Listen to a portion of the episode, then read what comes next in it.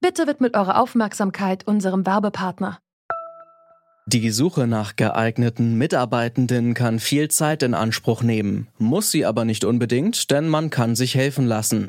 Zum Beispiel mit den Premium-Stellenanzeigen von Indeed, denn damit wird eure Stellenanzeige in der Suche sichtbarer und Bewerberinnen und Bewerber werden schneller auf euch aufmerksam. Indeed schenkt euch jetzt 75 Euro Startguthaben für eure Premium-Stellenanzeigen. Klickt dazu auf den Link in den Show Notes. Es gelten die AGB. Wir haben uns jetzt darauf konzentriert, die Koalition zustande zu bringen. Die nächsten Tage werde ich mich sehr intensiv an die Arbeit machen, eine hervorragende Besetzung der sozialdemokratischen Ressorts zustande zu bringen. Das Gleiche wird in den beiden anderen Parteien geschehen und der, Sie werden dann eine gute Lösung sehen. Am Mittwoch haben SPD, FDP und Grüne ihren Koalitionsvertrag vorgestellt. Und der hier bei Phoenix gehörte Ausschnitt ist dabei tatsächlich der einzige Moment der gesamten Pressekonferenz, in dem ein ganz wichtiger Punkt erwähnt wird. Und zwar die geplanten Ministerien. Die Ampel will nämlich nicht nur die bestehenden Ministerien verändern, gleich zwei sollen komplett neu gegründet werden. Deshalb fragen wir uns heute, wie entstehen eigentlich Ministerien und was bedeutet das für die Politik? Ihr hört zurück zum Thema und mein Name ist Till Schibitz. Moin zusammen.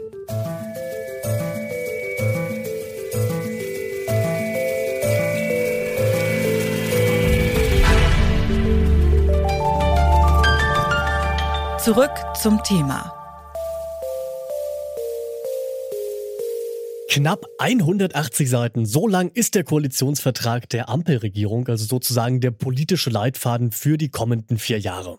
Der Koalitionsvertrag, der muss zwar noch von den Mitgliedern der Parteien bestätigt werden, doch schon jetzt ist klar, die Ministerien werden sich verändern.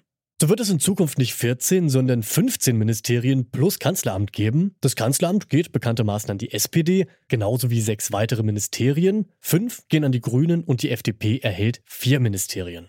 Doch es verändern sich nicht nur die Zuständigkeiten, sondern auch die Themen der Ministerien. Auffällig dabei, der designierte Kanzler Olaf Scholz, der will ein neues Bauministerium gründen. Darüber habe ich mit Anna Lehmann, der Leiterin des Inlandressorts der Taz, gesprochen und ich habe sie gefragt, ob man allein daraus schon ein politisches Ziel der neuen Regierung ablesen kann. Ja, das äh, steht ja auch so im Koalitionsvertrag, Neubau von 400.000 Wohnungen.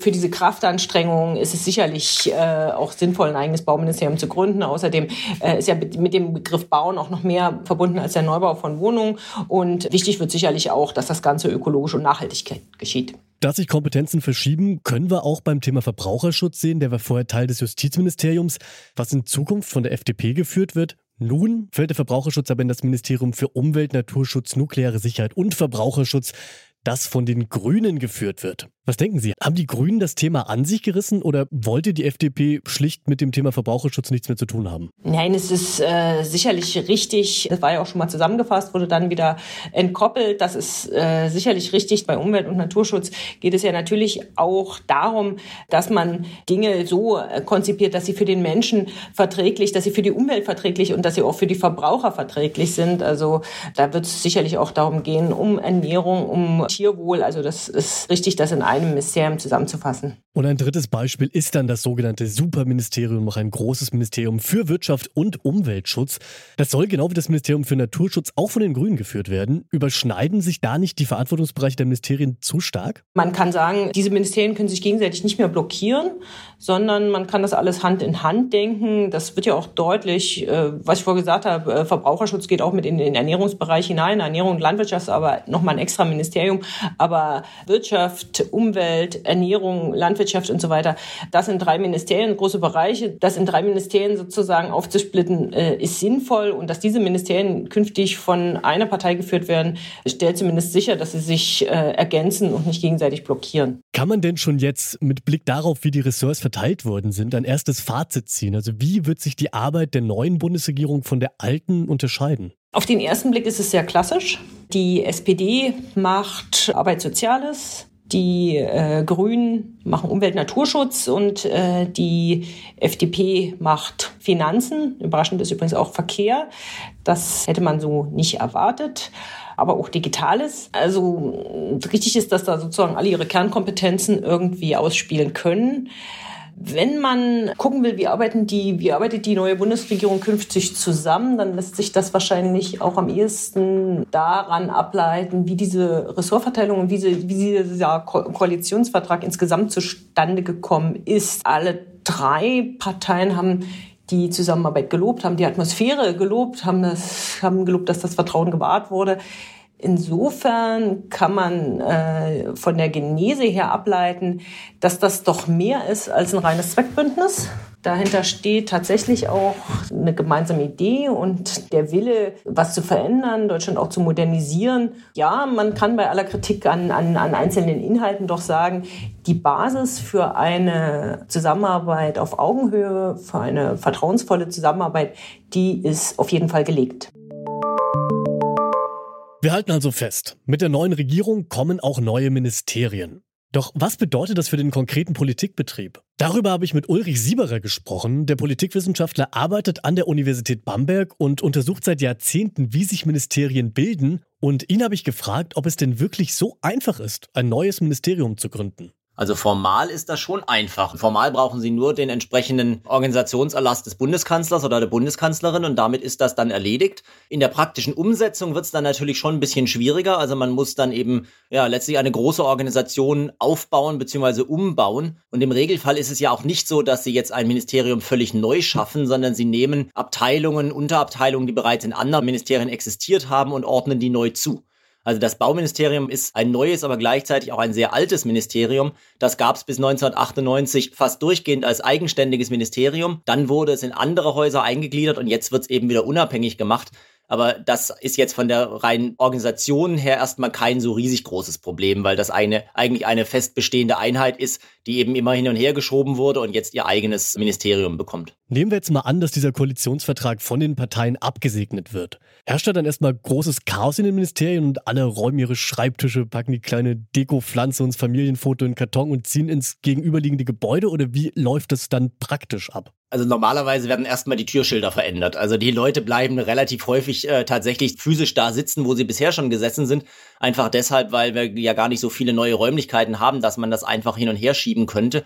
Also es ist häufig so, dass Ministerien Außenstellen haben, wo dann irgendwelche Einheiten drin sitzen, die beispielsweise erst später dazugekommen sind. Jetzt beim Bauministerium, die haben tatsächlich in den letzten Jahren einiges an Umzüge hinter sich gebracht und werden jetzt wahrscheinlich wieder umziehen müssen. Das ist natürlich eine Erschwernis für die Menschen, die da arbeiten. Aber welche Folgen hat das für die Politik, wenn ja theoretisch, wie Sie auch schon gesagt haben, alle paar Jahre neue Ministerien gegründet oder geändert oder verworfen werden können? Naja, die Frage ist immer sozusagen ein Trade-off zwischen einerseits einer, einer, thematischen Fokussierung und andererseits der tatsächlichen Kosten, die durch diese Umstellung äh, passieren. Also was sich die Parteien natürlich davon versprechen, ist, dass man bestimmte Themen hervorhebt, dass man bestimmten Themen mehr Aufmerksamkeit und auch mehr Durchschlagskraft gibt. Das ist sozusagen die, die, die positive Sichtweise. Man schafft ein neues Ministerium oder man verändert den Zustand von Ministerien, um Politikgestaltung effizienter und effektiver zu machen. Die negative Seite ist natürlich, dass damit erstmal ein Haufen Umstellungskosten verbunden sind, von so kleinen Sachen wie neuen E-Mail-Adressen bis hin dahingehend, dass man eben Arbeitszusammenhänge neu ordnen muss. Und das führt, nach dem, was wir auch von entsprechenden Ministerialbeamtinnen und Beamten in Interviews gehört haben, schon dazu, dass man erstmal ein Jahr lang kämpft, bis man sozusagen wieder voll arbeitsfähig ist. Also insofern kann das langfristig vielleicht irgendwie effizient steigern sein. Kurzfristig würde ich das sehr in Zweifel stellen und vermuten, dass kurzfristig erstmal eher Kosten entstehen als tatsächlicher Nutzen. Werden wir als Bürgerinnen und Bürger überhaupt was davon merken, wenn es jetzt neue oder veränderte Ressorts gibt? Also die Ministerien als solche, die sind für Bürger erstmal zweitrangig. Also wir haben ja mit Bundesministerien im Regelfall nichts zu tun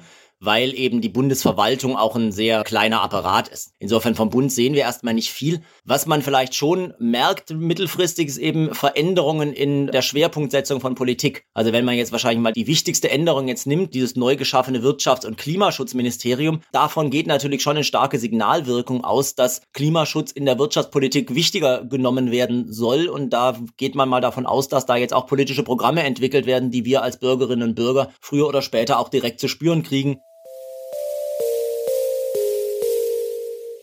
Mit einer neuen Regierung kommen auch immer neue oder veränderte Ministerien. Dadurch sollen spezielle Themen wie zum Beispiel jetzt der Klimaschutz mehr Beachtung bekommen. Ein Ministerium neu gründen, das ist eigentlich gar nicht so schwer. Der Kanzler kann nämlich frei entscheiden, welche Ministerien er in der Regierungsarbeit benötigt und welche Aufgaben die übernehmen sollen. Solche Umstrukturierungen, die brauchen aber einige Wochen Zeit. Und das sorgt in den ersten Monaten einer Regierung für viel Arbeit und kann sogar die Tagespolitik verzögern. Zum Schluss jetzt möchte ich euch noch unseren Brand 1 Podcast empfehlen. In der aktuellen Folge hört ihr nämlich, was die Gründerszene in Afrika so besonders macht. Klickt da gerne mal rein. Neue Folgen vom Brand 1 Podcast, die gibt's jeden Freitag in eurer Podcast-App oder auf detektor.fm. So, das war's von uns für heute. An dieser Folge mitgearbeitet haben Adina Eckelmann, Mara Muck, Charlotte Müller, Andreas Popella, Rabea Schlotz und Esther Stephan. Chef vom Dienst für Kai Rehmen und mein Name ist Tim Schibitz. Bis zum nächsten Mal. Macht's gut.